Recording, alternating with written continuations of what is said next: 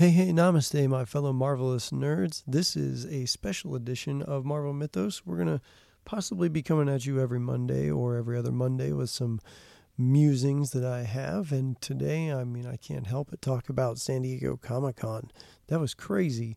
Like, I mean, I know Phase 4 had a lot of rumors, especially around the Eternals and Black Widow, but some of the other announcements that we got were just gigantic. I mean, we knew Thor 4 was coming. They announced that earlier with TQYTT returning, but to bring back Natalie Portman on stage and not only bring back Natalie Portman, but to acknowledge that they're doing Jason Aaron's Mighty Thor run as an inspiration for this, that is huge. I've been reading Aaron's stuff for a little while now, starting with God of Thunder and working my way through his run because I knew there was so much hype going into War of the Realms. But I'm telling you, man, the stuff that Jason Aaron put together with the Thor stuff that I have read, which is about half of his overall time on Thor, has been incredible. And I am extremely excited by this possibility because it means that one of the best stories that I've ever read in comics could potentially be used in the film and bring a true, what's the word?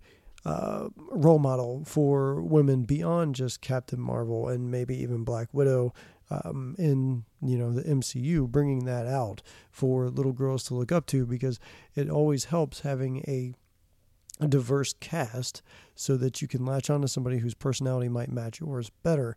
And in this sense, we get somebody else uh, being a huge female uh, hero and Jane Foster as Thor. So I'm actually really excited about this and the possibilities that it opens up for the what could be uh, second trilogy of Thor films. And it would be kind of remarkable to see if Marvel actually pushes forward and does a whole new trilogy with Thor, given that it's the first solo film that's gone beyond three. I mean, we had Captain America that stopped at three, we had Iron Man that stopped at three. Um, so I mean, it would be really interesting to see if they push forward and create a whole new trilogy out of this. I think it would be uh, something worth considering, especially given how much of Thor's story has been uh, fantastic throughout Jason Aaron's run with the unworthy Thor stuff, and then uh, the whole War of the Realms, which they probably wouldn't be able to do now, but they could do some type of variation to get Thor in the place that he ends at in War of the Realms, which I will not spoil for you who have not been reading that.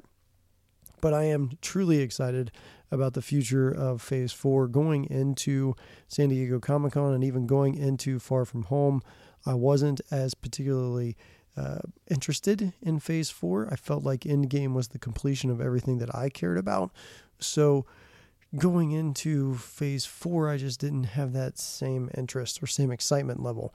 Then I saw Far From Home and I was really thrilled with how that turned out. So I kind of was starting to turn the corner, but then San Diego Comic Con happened, and I saw the future of Marvel, at least Phase Four, and I thought to myself, okay, this is awesome. There are some so many potential things here that could really, really carry the franchise forward beyond what we've grown accustomed to with Iron Man, Captain America, and uh, to a certain extent Thor, who's now you know moving into a whole new direction. So I am personally really thrilled about what's coming in phase four. I know that for non comic readers, it probably isn't a very exciting lineup, and I totally get that. I mean, I wasn't a huge fan of the Eternals or, or that whole story either until we started doing this podcast and we started learning more about the Eternals. So I'm actually looking forward to that more than I did thanks to this podcast and seeing the casting announcements with that. I mean, we knew Richard Madden and Angelina Jolie were most likely signed on, but we got confirmation of that. And then we saw some other ones like Salma Hayek being involved. And then to see the characters that they're using uh, with Sprite and uh, with Thena and with Makiri and uh, Makari, or however you say that one's name. But uh, seeing all those characters that they're going to use, it sounds like they're going to do Neil Gaiman's uh, Eternals run, or I think it was like a mini series uh, back around 2006 or so, which which would actually be a really cool concept that they could do easily in the MCU because the whole idea there is that Sprite has gotten upset because Sprite cannot age past the age of at least the appearance of 11, so he's always small and young. And so Sprite casts this spell that, causes the Eternals to kind of forget who they are, and they've been living as normal humans on Earth. So I think there's some true potential to adapting that storyline into the MCU, and it would make a lot of sense. I think that I think that's a, a smart play if they do that. Uh, I know there's going to be deviants, and they've sh- shown some concept art for some of the villains. So uh, if you haven't seen that, I recommend you checking that out. They also announced Shang-Chi, which I'm pretty excited about because of the fact that we're getting the Mandarin, the real Mandarin, in this film. I know a lot of people were upset with how Iron Man 3 played out and uh, how that all kind of went down. Personally, I thought it was hilarious and I was a big fan of it, but I know a lot of people were not. I think that twist is still one of the greatest twists in the MCU, second only to maybe second or third, but definitely uh, one of the top three twists in the MCU. The only one that I can think of offhand that's better is the Vulture twist in Homecoming. So, uh, yeah, so I'm actually I don't know. Personally, I'm pretty thrilled about this Shang-Chi possibility just because of the fact that the Mandarin is in it. I know Shang-Chi's been around since like 1973, and there's some backstory there where they wanted to use a certain character, but Warner Brothers said, no, you can't. So uh, they, they, Warner Brothers ended up letting DC use that character, and, and so uh, Marvel had to create their own, and they styled him after Bruce Lee, and he's very much a Bruce Lee type character. But there are some really cool things that can be done with that, especially inside of the MCU where we haven't seen someone like that. So that's also something to look forward to uh, with that film, even though there's not a ton. Uh, ton of popularity surrounding the character. I think there's some potential there. And also keep in mind, this is a movie that could be huge in China. So while the box office draw in the United States might only net, you know, 200 million, you're looking at China potentially blowing up and uh, pushing the film beyond half a billion. So I think there's some real potential there for the for Marvel Studios. Maybe not necessarily here in the U.S. as much as it will be overseas, but the over overseas box office should be huge for that.